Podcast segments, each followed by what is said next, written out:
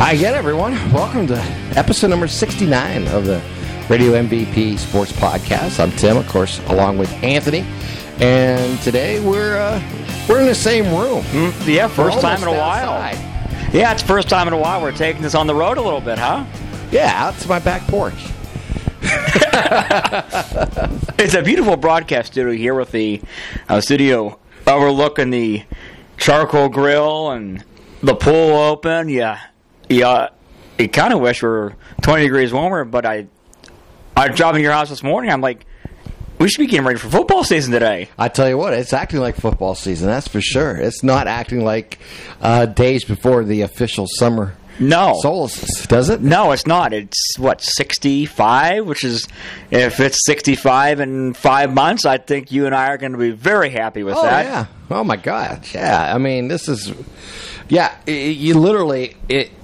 I think every coach out there in the valley right now wishes they were on the field uh, for training camp mm-hmm. because this is the type of weather you want. I think the players agree too. yeah. Instead, they'll probably get ninety-five degree days. Yeah. You know, and it'll be like a week straight. You know, uh, that's just the way it works in Ohio any nowadays. There's no such thing as uh, planning for the season Nope. because the seasons do not exist. No, no, they don't exist at all, and uh, uh, it's amazing because a couple weeks ago we were 80s and low 90s, and a couple days ago was barely 60 degrees. Yeah. So I'm not complaining. I love this type of weather. Uh, like I said, I feel like I should be getting ready to go to a football game today, and you know, but we'll have to wait a couple months to get that kicked off, and so. But it's it, it's still exciting to be back on the air, uh, starting to get some a routine down with all the crazy schedules, and like I said before we got on the air, this type of year always just throws everything into a big loop. So it's nice to find time to relax and talk about sports and uh, talk about a lot about sports that's been going on the last week or so.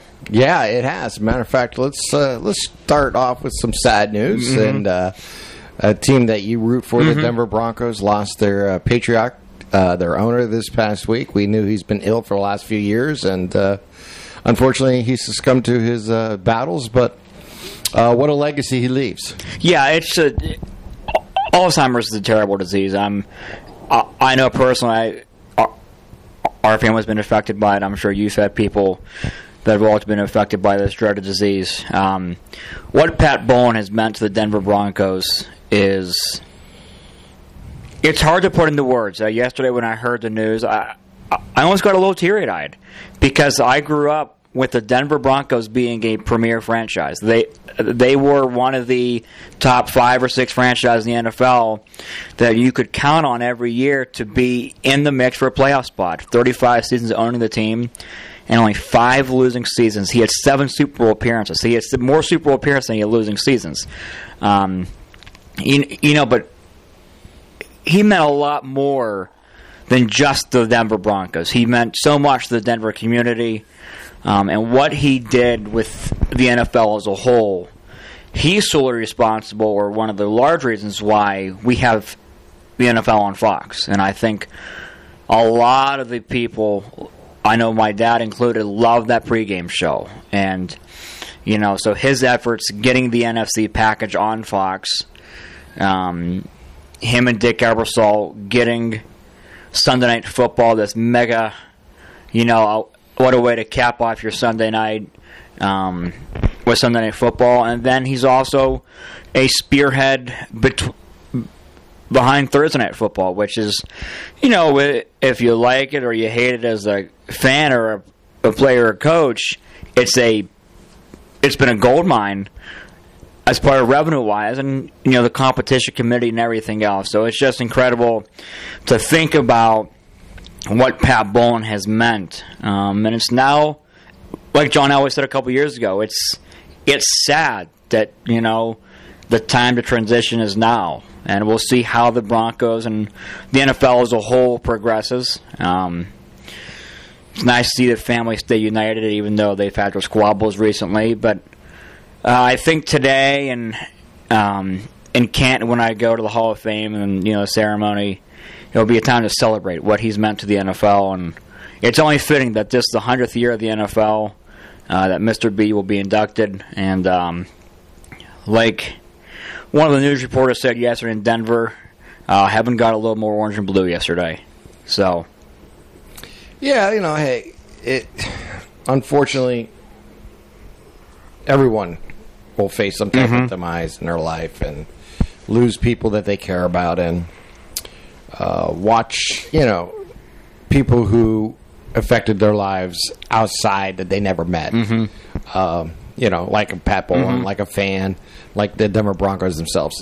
This is uh, reality in life, and you know, not to bring us all down, but we all deal with it, and we Yep. all can, you know, get better, you know, learn from it, and move on, and and uh, hopefully take some of the positives and uh, and the life lessons and move forward and, and wish well. You know, as you were talking about the NFL there, and what you were talking about the expansion of the NFL. What I mean by that, not teams wise, but schedule wise, what they've done is take a weekly sport and made it a seven day game. Yep. And it really is an amazing thing when you think about it because uh, 25 years ago, did you ever really pay attention to anything called Victory Monday? no, nope, No. no. All right. Nope. And now you hear about stuff like that. Uh, you know, Tuesdays is you know all of a sudden you get all the reports about the practice Yep. on Tuesdays and Wednesday and Thursday getting ready for the game. You know, Fridays walkthrough and then you know Saturdays small preparation and next thing you know it's Sunday and you're playing the Yep. game. Uh, you know that's a normal week. Uh, playing on Sunday, Mm-hmm. and now of course, you, you know, for the last fifty years, you've had Monday Night Football. Yep. and then, as you mentioned, the expansion to Thursday night. Uh, so you got four nights of, of football of, of the NFL The NFL's yeah. every di- week of the NFL season, and it was a slow expansion, but it did happen over time. Yep. I mean, Thursday nights are now you're guaranteed 16, 17 weeks of Yeah. Thursday night football, and you know Sunday night football expansion, and um, you know look at uh, Thanksgiving. You now Yep. have three games. You know, you have one in, in the afternoon, mid mid afternoon, Mm-hmm. and you have a prime time game. So, I mean, the NFL has been very good about making noise, uh, making news, making coverage of things that doesn't matter. Yeah. And th- it has, and let's face it, the reason they're able to do it is because people love content and Yep. they want it. Well- they, you know, I don't care where you get your content from. If it's from the Athletic, it's from the local newspaper. If it's from the local radio stations, you know, the sports channels, ESPN, you name it. You you want it. That's why you turn it in to listen to NFL Today and mm-hmm. whatever else may be going on, or Rich Eisen, or mm-hmm. whoever may be talking the NFL, because that's what uh, the sports fans today want. And there's nothing wrong with that. I'm just the NFL really in the last. I would say in the last 20 years has honed their machine down to a to a level of like watch us grow. Yep. And they've done a great job. And you know, yeah, years ago, you used to hear about the mini camps and OTAs, and I was like, okay. No, Now, now it's now you every get, you day. get- yeah, now you get Up all to the minute updates, yeah. who's there, who's not there, what's going on, who's you know they've been punted half their new offense Mm-hmm. their new defensive coordinator has this, and we're talking about athletes in shorts Exactly. I was about bring that shorts. You know, and don't get me wrong, it's it's an important part of their season preparation. It's just overkill. I mean, Yep. You look at the off season in the NFL, and we talked about this before. You know, once the season ends, the Super Bowl's over, it becomes draft time. Yep. And the first big thing is the combine. So you everything is towards the combine. Once you get through the combine, what do you have then? Well, then you have the pro days at the mm-hmm. individual schools. And that lasts us for about another month. And then from there you go into the draft. And then from the draft you get into the OTAs. And then you get into the mini camps. And next thing you know it's July Training camp, yep. and it's mini camp. Yep. I mean they it's a machine. They do a great job of promoting their sport, their industry and getting coverage. And the fans we eat it up. We love Oh, it. yeah. I mean, we talk more about nothing during the off season. Like, for example, in Cleveland, with all the changes that has gone on, uh, OBJ was not there. You know, during the OTAs. Oh, why wasn't he there? Oh, oh. What do you mean they're voluntary? I never knew they were voluntary. Well, guess what? They're voluntary, involuntary.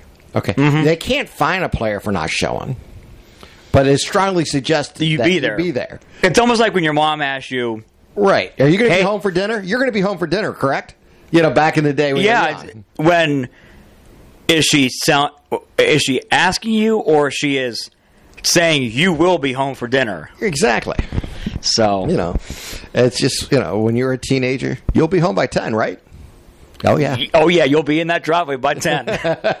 you know how it works. But you know, uh, that's just the way it works in life, and give the NFL credit; they've done a great job. It is a machine, and they've done a great. Speaking of sports, and something I wanted to talk about, Anthony, and I thought about this the other day, and I probably should have wrote down notes then, but I didn't. As normal, as those who know. um, the women's soccer tournament. Yes, uh, the World Cup. The World Cup Yes. going on. A lot of talk about what's going on Mm-hmm. there, and they won thirteen nothing in the first round. I don't. I assume Yeah. Mm-hmm. they've played other games since then. I have not seen them personally. That's not a. I understand the media needs something to talk about, Mm-hmm. and here's the real story: is Thailand was not talented. no, The no. story is that the United States is the most talented team, probably, or one of the two, three most talented teams in the world. And you put up against an inferior team, you're going to get results. You're like going to get that. That's what you get. and should a player celebrate when they score? Uh, do most baseball players flip their back when they hit a home run nowadays? Yes. Do most pitchers pump their fist coming off the mound after they get a big Absolutely. strikeout or a big out late in the game? Absolutely. You know, do NFL players spike the ball in the end zone? Absolutely. Did NFL or did NBA players hang on the ring, the rim after a big dunk? Oh, you are. You Do better they, believe do it. they they look at the camera and, and give the big, uh, you know, Hulk Hogan type poses? Absolutely. Wait, Uh, What, what's what's what is the problem here? we have become way too soft as a society and overly sensitive about this. But I don't even think it's that. I think it's just pure nonsense. we won't have something to complain about just to complain about. Yeah. Well, let's remember this too. The U.S. was only up three nothing at halftime. They're only up three nothing at the first at halftime. So ten goals in the second half in a tournament game. Now I guarantee You're you down your opponent. Exactly. And look, in a tournament type setting, I know it's not one and done because it's a group play, but one loss in group play is almost devastating. Well, more more than that, here's the thing. In the game of soccer or football or however you want to call it in the world, I don't know all the rules. I know very little of them. But one thing I did my understanding is is you have three substitutes a game. Yep. Mm-hmm. So how the hell are you going to get players off the field? Once you have a seven nothing lead, right? Yeah, you can't. It, It it's not doesn't- like you can eight timeout. I'm putting in these guys well, now. You, you bring players in and out. You have three of them you can Yeah. use. That's it. Majority of the time, your best. Player. Yeah, you can't be on the empty your bench. Yeah. Yeah, There is no bench to empty. That's yeah. You are correct. Yeah. you know this is not the NFL where, or you know, where you can put in a backup quarterback, backup running back, backup wide receivers.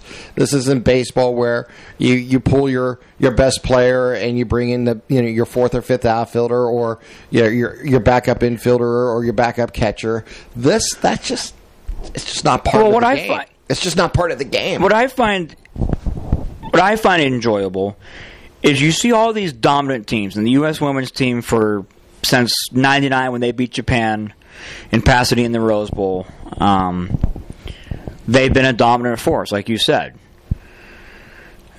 and it's almost refreshing because we watch all these star-studded teams that you almost watch, and sometimes they're just like, "Phew, we won. We can move on to that one. Celebrate. You won a tournament game. Let's move on to the next. I have no problem celebrating a tournament win. This is a tournament win. They worked you know, the World Cup comes around every four years. Yes. This is four years of work. Yes. You know, so it's not just like, well, we'll be there next year. No, this is four years of work, and it's it's okay to celebrate doing your job at the highest level after training for four years at this. I I have no problem at all, and I would. And I would think if it were to happen and the U.S. were to lose a game, not saying thirteen nothing, but if they were to lose a game, they wouldn't be all huffy puffy about the opponent celebrating to the extent of them. All right. But that just happens in sports. Right. And here's the other thing that drove me nuts. And and I admit that I might not be sensitive enough to this issue, so I apologize to those I may offend. Uh, this is not a men versus women scenario. No, it's not. The criticism that happened is because, you know, social media. So, let's be honest. Social media is about being snarkly and mean. Yep. And it's not about celebrating. It used You're- to be maybe tw- you know ten years ago When it first came out, the idea Yeah. behind it, yes. Yeah, people were more more friendly and stuff like that. Mm-hmm. Today, it's all about backhanded compliments and uh, tearing down your opponent, no matter who you are. Mm-hmm. Uh, I get snarkly, snarkly on uh, Twitter at times, and then I realize I go, I'm I'm clickbaiting. I'm getting right into. Yeah, it. you're getting that with- yeah. yeah. And there's others who are really good at it and funny and have fun. And you know, and once in a while, I, I'll chime back and get into a little you know Twitter discussion, and it's fun. It's good. It's it can be you know. It's I don't take anything. It's seriously. playful, yeah. Well, you can't take it seriously. Um, however, the defense of this national team by former players and those who promote women's sport was just over the top Mm-hmm. nonsense. I'm not saying don't defend your girls. I'm not saying that at all. Don't defend Yeah. the team. Uh, defend the team and their actions. But don't say, "Oh, would this happen if it was men's?" I'm tired of that. Yeah, that's ridiculous. It's It just it's not even that. yeah, I think it would have because that's the way the world works today. I just my opinion. And the men might even go more over the top. Yeah, and but you know, and I have nothing against equality. Matter of fact, I think it's, it's a wonderful thing in the future as we get closer and closer to it. I think in all areas, if you can do the job, you Do- should be yep. paid. You know, I have no problem with that. In sports, it's going to be more difficult because of the limitations. I'm going to get myself really in trouble here. um, I'm going to sound like Jimmy the Greek. Uh, sound like Jimmy not. the Greek. Let's hope not. Oh God! let, let- let me put it this way: the, there's just different games they play, uh, and at high levels. And soccer is one of the few games that, like basketball, they're different games. They're same game. yep. You know, the WNBA is great basketball, but it's a different style of basketball than the NBA. Yes, it is. and I'm not as fluent with with the game of soccer, and I would say the same thing. It probably is not the same as you would find in the World Cup of the men's. That has nothing against it. It's still quality, high mm-hmm. quality athletes mm-hmm. playing on the field, doing the best there to their ability and entertaining. And absolutely, I've watched it, and I will watch it again. So that's you know what I'm going to say there. However, the argument that they're being paid less than men counterparts to them does not necessarily add up to true equality. And on this level, and this is what drives me crazy, no one ever seems to bring it up, is the economics of the women's sports is not the level. Exactly. I was just and about to the bring men's that up. The men's sports have had a hundred years of advantage over you. I mean, baseball, for example, there is no professional softball or Nope. professional baseball league for women. Okay, and it's been around 150, almost 200 Yep. years. Uh, soccer's been around forever. Same thing. Now in Europe, there is there are women's leagues. Mm-hmm. And there, I, I believe there's been a couple tried here in the United States. There There's been might a couple even tried, be, yeah. There might even be one around today, but no one knows about it. You know, it has a very low um, national appeal. It may have some local regional appeal. And fantastic. Great. Go for it. Grow your sport. On the national level, it's, it's the team. economically, they're on two different contracts. Yep. The women's contract, meaning uh, national contract or international contract with the FIFA, is different from the men's. Mm-hmm. The television rights, the That's and it's, it's it's it's close to a billion dollars in differences. You know, it's hundreds of million dollars a difference. So when they say, well, you know, we have twenty million dollars to split between our team if we win this tournament versus the men's who have three hundred million, mm-hmm. I understand their problem. I understand seeing that difference. It's huge, but it's it's also the revenues that bring in. And an interesting stat I seen this past week, and I'm not sure how factual it is, but I'm going to pass it on anyways. Is the women's actually get a higher percentage of the gross profits than the men do. Mm-hmm. I think it was 13% went to the players, while men's was 9%. Now, grant you, you look at the mi- the millions and millions of dollars yeah. of difference in revenue, it makes a big difference. So there, th- I think there is an effort to bring up the, the pay, and I think there is an effort. But just to say, I'm the greatest player in the world, and I should be played as equal to our men's counterpart because I am the same athlete. On level, yes, Yes. totally understand what your point of view is. Economic, and this is the problem is, and I'm, I'm sure I'm missing the point here, and I, I know I need someone to explain this to me, who's more into this, and I may mm-hmm. reach out to a few people who uh, understand this issue better than I, because I want to learn. Uh, but I see it as two. I see it as they're 50 to 60 years, and this is the problem with equality. They are behind us. Yes. That's why we're trying to bring them forward. Yes. And that's what we need to do. But I don't know if we. I don't know in sports it's going to happen that fast. And I'm not saying I don't want it to happen. I just. You have It's to be tough. honest. You're fighting an the uphill only way battle. to really change that is, in my opinion, is for these international tournaments like FIFA Mm-hmm. and others. Uh, the I guess the Olympics and that. Um, maybe the Olympics does. I don't know. Uh, my point is, is you don't have two separate contracts for the for the rights. You sell it all as one, Yep. and then you would then divvy it up. Would that necessarily bring down the men's percentage? I don't know, but that's the only way I can see Yeah. out of it. Maybe that's what they're fighting for. I don't know, uh, but it it kind of I- I don't necessarily. I see it, and I see it at two levels, uh, and it drives me crazy. I kind of, I'm trying, I'm try, trying to fence set here. I'm trying to learn, Yeah. uh, but you know, I also know, you know, I the basic numbers tells you that if you if you have a million dollars and I have three million dollars, uh, and I get you know ten percent of three million dollars, while you get thirteen percent of one million, Yeah. I'm going to have more money than you. Yep. Yep. Yep. You know, exactly. and that's basically what's going on in the world of international sports. And nothing wrong with fighting for it. Nothing wrong with talking about it. But don't always complain that oh, this would never happen in the men's game. Maybe true to certain levels, but not true in all levels. And Yeah. I get. I, I just find that argument lowest common denominator type argument.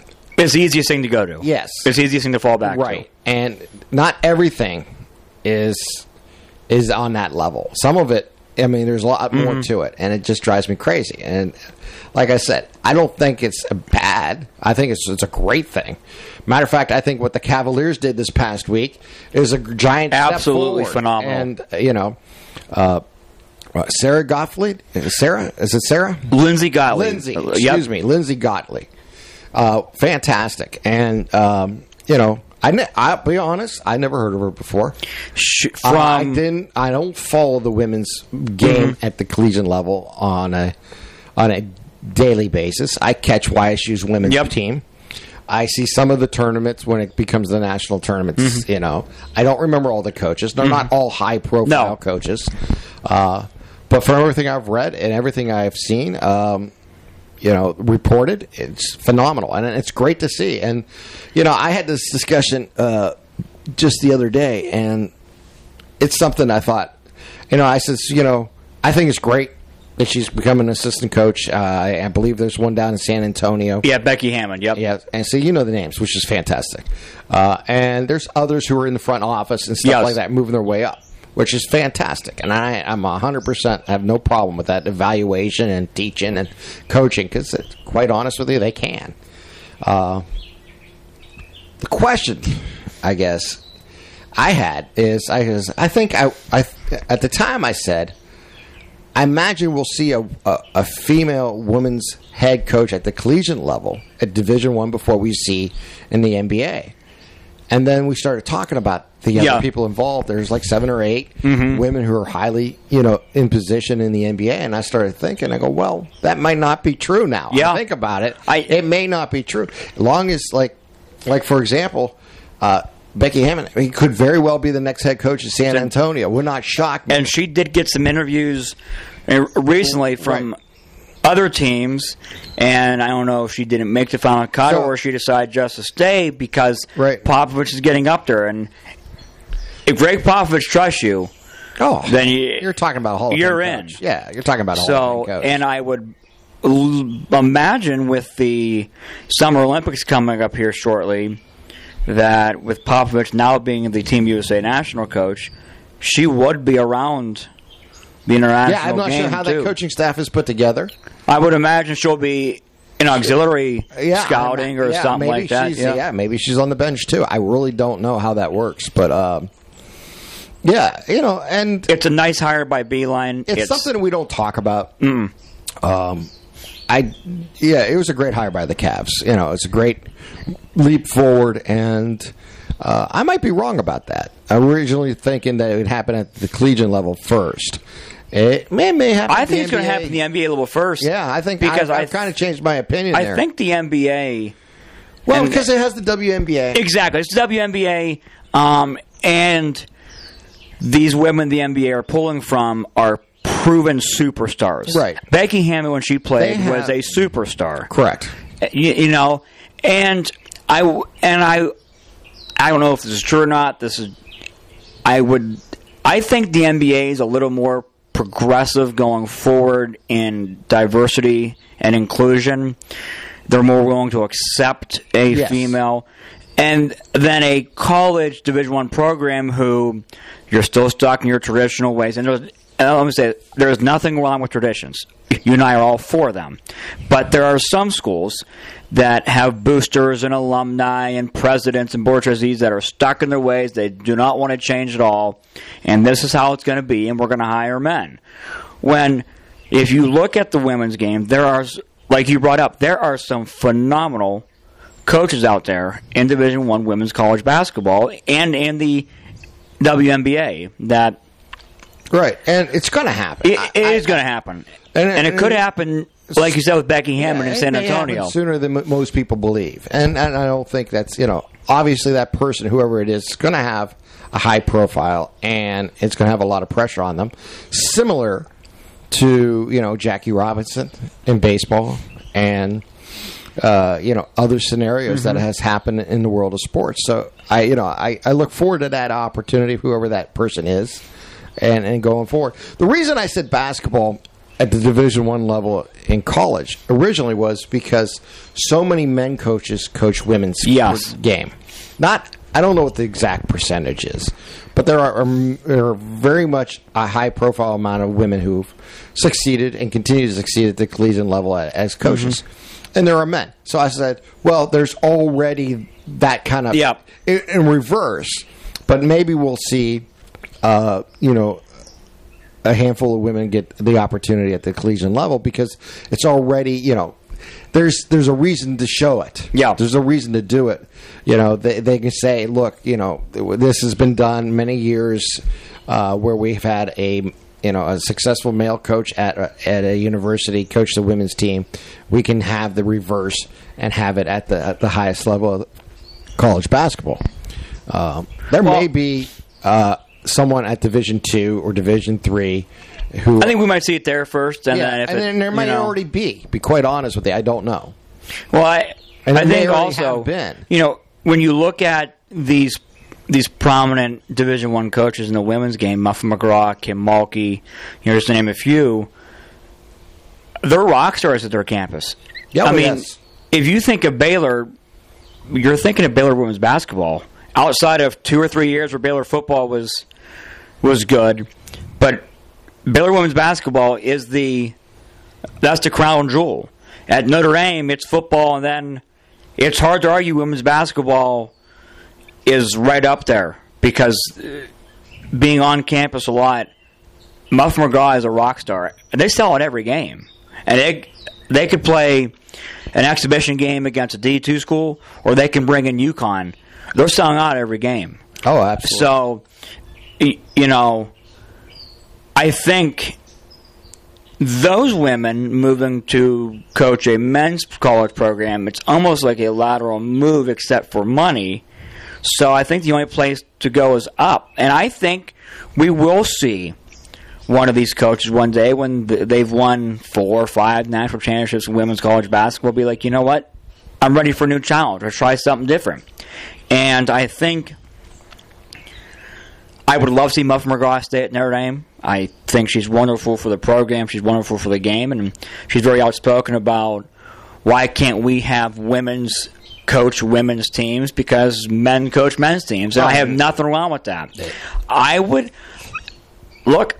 I could see her doing that, jumping to the NBA draft to say, you know what, we can coach this game too.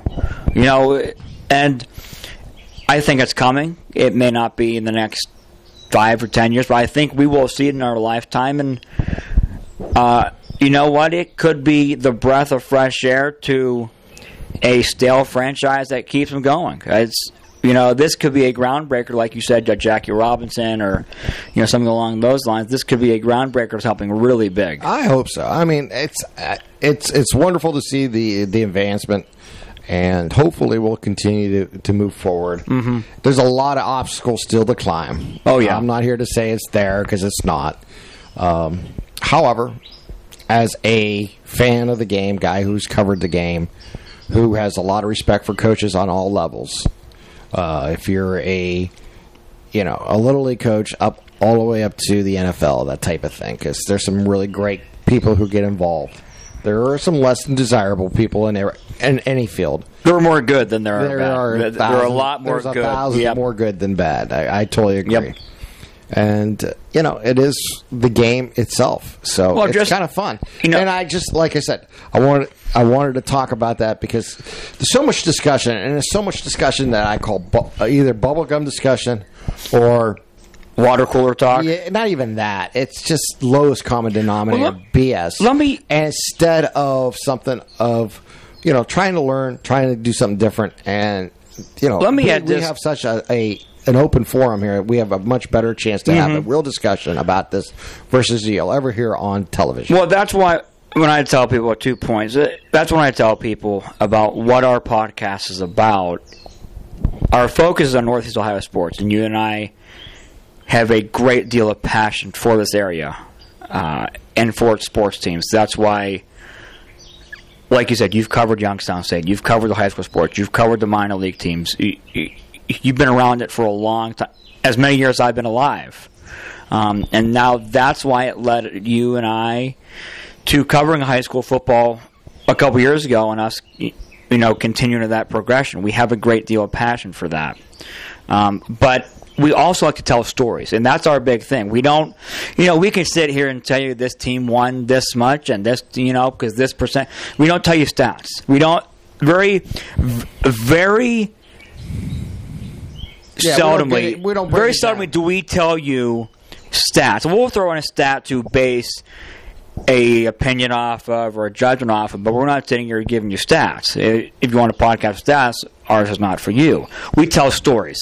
And what I like about ours is we tell stories from your perspective and your history and then my perspective and the younger generation. And I think it works really well, and I think people have gravitated towards it by our numbers.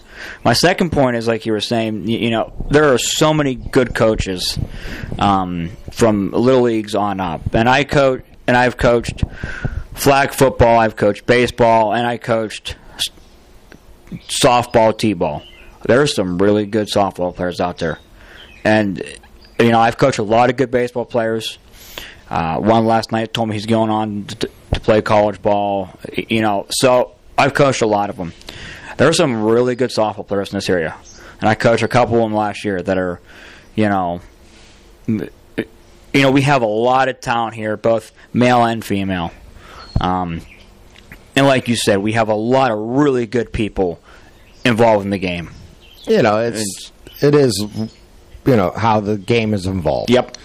And like you mentioned, and we have to uh, mention about Phil Annarella, Yeah. uh, passing uh, for the Fitch Falcons this past week, and I'll be honest, all my dealings over the years, I've had very little interaction with them, mm-hmm. just because I've not had that many opportunities To cover, to cover um, the Falcons. Yeah, we have 10, not covered 12 years. Fitch, yeah. Um, I mean, and uh, my interaction with him was back when he was at Warren.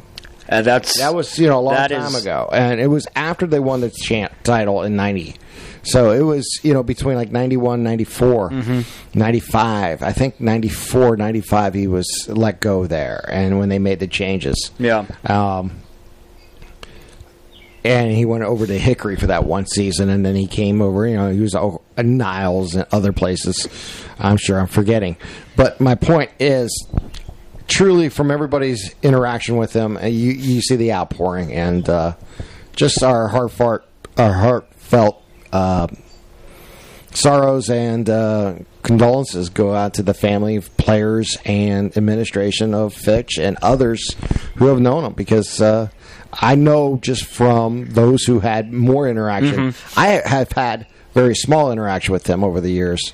Um, he's a, he's a wonderful guy, and I wish um, you know the, Fal- the Falcons and everybody um, just the best going forward. Yeah, this is, you know, it's never easy to lose someone, and unfortunately, we got to talk about it twice today. It's never easy to lose someone. Um, but from the conversations I've had with previous Fitch players, nothing but good things. And what struck me is when a coach gets into the game, it's obviously he or she wants to win. Uh, that's the main goal but it's to help mentor and develop these young people. And the resounding and resounding message that kept coming back was, we all know w- what Phil's record was. We all know he won the state championship in a tumultuous time in Warren, and that will be, and that will go down in Warren history forever. But what I keep hearing is what a good person he was. Yeah. What a father figure he was to the star tailback, to the JV offensive lineman. You know, what a good guy he was, no matter if you were 10 years graduated you're on the current team right now. Your family. Um, obviously, a very tough time for the Fitch program. Losing him this late, football starts in a little over a month, um, and the season starts in two months. So it, it it's going to be a rough time for them. And uh, I know I talked to a couple people yesterday who went to the calling hours, um, and they said just the throngs of people. There's a reason why it was sold for six hours at the uh, Fitch Auditorium. Um, and I think you saw Steve Arnold talking about what he meant. You know, he meant so much to every place he'd been to. Oh, absolutely. Niles, he meant a ton.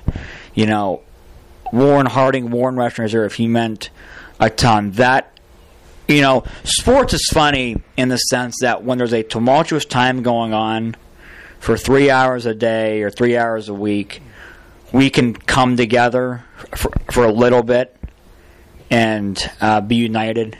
And what he did going undefeated that year, win the state championship, um, you know, did it help the healing process? I don't know because it's sti- there are still, like you said to me, you know, there are still people on the Warren Rush Reserve side and the Warren Harding side, and that and that may never go away. It will never go away. But um, you know, just what he's meant to this area. Um, it's we've never covered Fitch, so I can't speak personally to my dealings. But from what I've heard, right. he's just you know just a phenomenal individual. Um, and the Valley lost a really good one. It it did. There's no question about it. And you know, all I can say is uh, our heartfelt sorrows and condolences go out to those who knew him and uh, you know had to deal with him on a on a daily basis, interact with them, and that. And my, like I said, mine were small. It does not, you know. But being a sports fan and guy who has had the opportunity to cover local sports, uh, my my uh, my thoughts go out to them. That's all I, I need to say on that. Anthony, we're getting close to the end Yeah. here. We haven't even talked about the your Indians. Yeah, let's talk about something positive, huh? I've, Tim, let me look outside. Uh, the sky is not falling. Is it falling yet? Not yet. No, it's but not falling. It's threatening. It's threatening. uh, the rain is threatening, um, but that uh, the sky is not falling. So let's talk about something positive. Uh, it's been a more of a somber day today, uh, a little more somber podcast, but it's been a personal one. It's been a really good one. Um, I think ever since the uh, the Sunday afternoon in Chicago, where they just looked disinterested, four airs, and everybody was, you know, the the sky was falling, and people were getting ready to jump off the Key Bank building. Um, we knew this team going into this year was going to be different, and it's going to be it's going to be frustrating. There are going to be days where it's watching this offense or watching this team is going to be like getting a root canal with no Novocaine. But then the nights like last night where it's like, okay, you, you know, the young guys. And what I've enjoyed about this season is I'm enjoying watching the young guys a lot. Um, Jake Bauers, the last two weeks, continues to make progression. Um, we've talked about Oscar Mercado at length. What he's done coming up, um, he's fit really nice in the. To- it's not easy to hit top lineup in Major League Baseball, and he's a rookie, less than two months in. He's played really well. Well, that's you Um, know, that's where the Indians are at right now. I mean, the top four players can hit, the bottom five can't. The bottom five last night did it. They had a combined they seven did, hits. They, did. combi- They- hey, you know what? You know the old saying: even a blind squirrel finds a nut. Yep. Um, just in generally speaking terms, the Yes. Indians. I mean, that's their biggest thing to overcome the rest of the year is, you know, a, a lineup like last night. Yes, they won. Yes, they played Detroit. They took advantage of Detroit. And they should do that. and they should. Mm-hmm. And Detroit's given up ten runs or more in the last ten games at home, yeah, it's been or something bad. like four times. It's, yeah, it's four been bad. times they've given up ten runs or more. So, uh, for what has happened, good. No, you, every game's onto itself. Yep. and you move forward, and and it's hopefully we'll get some of these guys out of their funk and moving forward. We said that before. Uh, where the Indians lie offensively is frustrating for the simple reason is usually you have one or two guys who struggle and you can hide them. Yep. Or they could be productive in different ways. uh, Getting on, sack fly, yeah. Right. Well, they could be like, for example, the two years that Encarnacion was here, he was, you know, a 240 hitter. You know, at times a 2 Mm-hmm. you know, little, you know, it climbed up to about 250 at max and down to 225, and but you knew where Mm-hmm. Yes. he was going to be, he's going to fall in. But you also knew you were getting 35 bombs from him. You also knew you were getting 100 RBIs. Yep. He was being productive in other ways to help your team. He was your, you knew he was your cleanup hitter. Uh, Napoli's the same thing. Napoli didn't have a great batting average, but Two- you know he 20, gave- 230, yeah. yeah. But he was your cleanup hitter. He was the guy driving in runs and hitting the bombs and stuff like that. So this year lacks that. They don't have a cleanup hitter, a defined cleanup hitter, and uh, you know you as much as I was hoping for a bounce back year from Kip Kipnis and. Uh, as much as I was hoping to see Bauers, even though he hit the cycle Yeah. yesterday and uh, had a great game, uh, would be you know a solid 250 to 275 hitter. Not the case. And the thing is, he's those aren't the only two. You got Ramirez in a year That's the main slot. thing. Well, you got That's the Ramirez batting 200. You have. Uh, uh, you know, Martin. Martin batting- in the nine hole at 200, yeah. but, you know, you have four or five players batting that low. That's the hardest part. I mean, they're still competing. Yes, and that, And, that- and and that's, the, because of the that's the amazing staff. thing. Yeah, yes. that's because of the pitching staff. Really Without is. all these guys still, Carrasco and Clevinger and Kluber. right, and you know, and they're going to get some of these guys back as the season goes along. What moves they make and what transpires going forward, I, I have my feelings. I mean, I don't you can make a case of keeping players and just calling this a one year Yes. slump and moving forward and trying to retool during the offseason. You can make that case, and I don't think it's a bad case to make. Mm-hmm. Or you could say you could be like the Yankees were in 2016. Mm-hmm. The Yankees were highly expected to compete that year, did not Did not. Yep. but had pitching in their bullpen to move. And they turned, you know, uh, Aroldis Chapman. Wallace Chapman into Gla- Gleyber Torres, yeah. And they turned Miller into three players. And now they traded yeah. two of those players Yep. away, but they still have the outfielder. And this is what the Indians have to make that decision. And my gut feeling is the Indians are going to make that decision. They're going to make the decision to move a Bauer. They're going to make the decision to move a hand. Uh, not because they don't like these players or don't believe they could be productive in the future. Just the opposite is what they can get in return for these players. Now, they could get a boatload. Oh yeah. And I'm not saying uh, that necessarily has to happen. I'm saying that's the decision in front of them. You know, could they retool that quickly? And the question is probably yes if they make the right trades. We don't know what players are out there, who's Yeah. being offered, and we won't know until the trade happens. It may come out 24 hours ahead. They're, they're talking to certain teams. Uh, if I'm targeting teams today, if I'm the Cleveland Yes. Indians, there's two teams I'm really targeting to make trades with. That's the Houston Astros, and that's also the Atlanta Braves. They both have the boatload in the in the farm system. They have players to move, and those players have roadblocks in front of them. And uh, you need players, you know, at second base. You need outfielders. You need third baseman. I mean, you, there's a lot of things you can go uh, forward. You can get pitching in return for pitching, and you know, there's a lot of different combinations the Indians could do.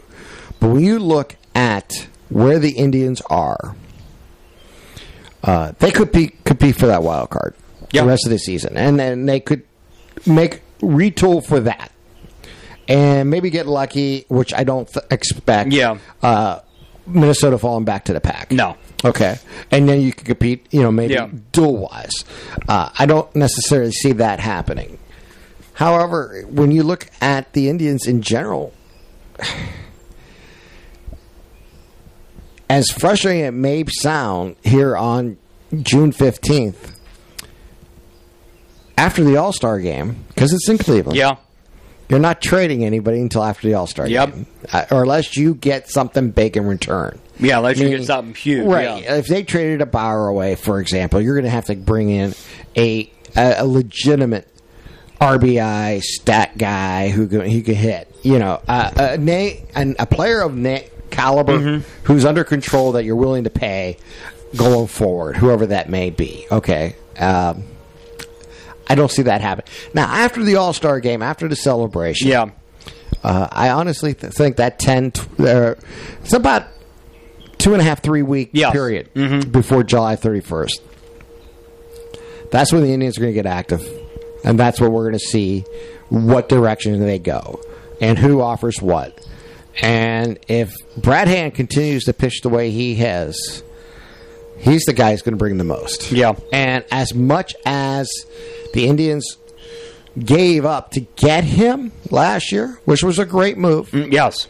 and going forward, and and I know he's under contract for the next two and a half years. You know, they have uh, 2020, and I think an option on 2021. That's one of the reasons why he is going to be so valuable. Uh, that's why the Indians shopped Kluber because he was under control for three more years. Uh, that's what makes Bauer kind of difficult because he's on a yearly Yeah. contract. Uh, that's what made Kipnis untradeable Because of his contract, Because of his yeah. contract. Uh, now this is his last year. Now the Indians may trade him, and the- they're, they're one of these trades. But I'll tell you what, they're going to pick up that contract. Oh yeah. You know, whoever takes him is going to, you know, like, you owe him seven million dollars left. Okay, give me five. Yep. You know that type of thing. Yep. And it, it, to make him go away, the Indians are going to pay off that contract one way or the other. So that's just the way it works. And uh, going forward, I mean, that's just the way baseball's set up. And I'll I'm thinking if the Indians do it properly, they can retool quickly and be back in the hunt faster than most people realize because they can actually add a with lot of talent to their team. I'm not saying that that's. I just have a feeling that's what the Indians will do versus what they could do, and stay pat and add a bat, add a player.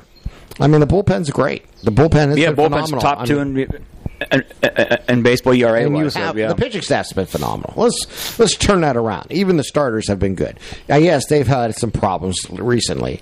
Uh, Bauer last time out looked good. He looked he looked phenomenal. Yeah, uh, hopefully that's the start of him turning it around. Uh, Clevinger comes back on Monday, Monday, yep. and you know uh, Kluber's starting his strength program this week. Yep. So Kluber will probably be back after the trading deadline. So he's not going anywhere. Nope. I'd be shocked if someone took a shot on him. Um, I just would. Yeah, I- Uh, you know, Carrasco. We'll just have to wait and see what happens. We don't know a lot, and we won't know a lot until you know they're ready to discuss it. Mm-hmm. Uh, so uh, it. However, you look at the Indians' starting staff in the minor leagues coming up. We've already seen some of the uh, the jewels in, uh, you know, a young uh, Plesac and uh, Rodriguez that Mm-hmm. they traded for last year, and uh, Plutko. Plus, you have you know McKenzie who hasn't even had a chance. Yeah, he in. Yeah, Yeah, so they have a lot of talent coming up through. they got some dominant arms in the bullpen too. exactly. And so my point is trading a Brad Hand, trading a Bauer is not a bad thing. It may not be the, the results you want in 2019, but it could bring a, results a lot faster in 2020, Yeah, I- 2021. and the way the Indians compete, they don't tank very often. No, no, they, don't. did in the early 2000s. They did after uh, they did the teardown when CC Sabathia was traded in away. 07, 08, yeah. yeah. But they bounced back pretty quick from Yeah, that. the- and I don't think you'll see what Philadelphia did that type of a teardown and Miami or somebody like that. Yeah, I don't know if. Miami will ever get it right, but No, they won't. um, you look at what Philadelphia did. You look at what Atlanta No, did. don't. You look at some of these other teams. Uh, the Dodgers, Houston. the Dodgers, Cubs. Well, no, Cubs did. The Dodgers really didn't uh, tank. I don't remember that. Well, no, games. no, they didn't take. But the Astros lost 100 games for three straight years. Astros, Astros absolutely did it on purpose. So did Yeah. the Cubs. So did the Phillies. I this that was just the way it worked. Uh, the Yankees did not. They kind No. of retooled Yeah, as they they went on. retooled, they did yeah. have a down a couple of years where they made the playoffs and got out, and then the year in 2016 they didn't make the playoffs, made some of the trades to retool their bull, their their farm system, Yep. and you know they got some good What- talent. Now look at them again. Here they are uh, with a plethora of talent, talent, and, and they've drafted well too. So it's a combination of everything, and I do believe that I'm leaning towards the Indians' decision making will be to move players We- this year yeah. versus to compete for a wild card this year. That's just Yeah, my they're not feeling. They're not going to bring in. You know, they're not going to go all in for a wild card spot. If if they if they retool and they hang in there and they make it, great. But like you said, they're going to retool instead of tear down to the studs because, like you said, I I do feel like they believe next year if they retool or the year after, they can go for the division because you know, is Minnesota going to play us hot? We don't know. Eh, But you have pieces in the farm system that uh, will be ready when that time comes to come up and, uh, uh, uh, um, you know, produce. And we've Right. already seen it this year. And like you said, you know, the Plesacs and the Rodriguezes and the Bieber, even, you know, this is their first uh, full year. Uh, Plutko and Mercado, and we haven't even touched on the arms they got in the bullpen down in Columbus or in Akron waiting to come up. Sandlin and Karinchak, who are, you know, putting up gaudy numbers. So I think another team to keep an eye on is the Los Angeles Dodgers. I, I know they have been mentioned to add a reliever. They probably need to add a starter. Um, Yeah, no, they do. They So- bottom line is and they have the talent. right, That and they're in the mood that they've lost two World Series in a row. That they're probably This willing to do. yep. This might be their last opportunity for a while to get back to the World Series, and they want to finish the job. Mm-hmm. I don't disagree with that at all about the Dodgers. Uh, where keep an eye on the Rays too. They have one of the best Yeah. farm systems in they baseball, do, but they don't make those type of trades. no, they don't. They, they don't go for. They I want to say go they- for it. They make trades similar to the Indians. They make trades looking for now and in the future. right what's going to you know to fill a hole today and what is best for them going forward. They've always been more aggressive than the Indians. Mm-hmm. However, they're similar built, meaning they may have different analytic beliefs and different you know philosophies. But they're trying to win today. Yes. They're not looking to lose 100 games. No. But they're also playing within a budget that they're going to stay within. Uh, they're not going to blow up their budget to take a one uh, one year leap at, Yeah. at at a World Series, and you know they've made it to the World Series a few years back. You know when Maddon was the Yeah, oh eight. Yep. yeah, I mean it was a while back, but in the same vein, The they've been first and only suspended game in World Series history, by the way. I read that stat a couple Oh. days ago. I did. I don't remember, it, but I was looking it up, and uh, that might be true. That might be true. when they played the Phillies, it was the first only World Series suspended game. Well, the, the game never began in '89 under the world earthquake. no, did it? no. So it was suspe- the, the World Series was, Was just- suspended. yeah. the game was not suspended. Yeah, Yeah, the first only that suspended was game in World pregame, Series I history. believe. Yeah, it yeah, happened during yeah, happened right before the up. Yeah. Okay, I saw it. I was thinking about. it. I go well, the earthquake. Yeah. in '89, but I believe that ha- was pregame. But yeah, um, no, it the like I said, the world is changing on us, Yes, it is. and it's it's some of it's good, some of it's bad, Yeah. some of it's fun. Yeah, And, it's uh, you know, look to be thirty-five and thirty-three uh, with every you know injury wise the starting pitching staff that we count on to be the strength. Um, you were without Kipnis and Lindor for a month of the season, and your most important cog, Jose Ramirez, is in a year-long slump. His highest batting average since August of last year is two forty-five. If Lindor was on a different team, I believe he would have MVP. Absolutely, Uh, absolutely, People will be talking about it all day long. Right absolutely.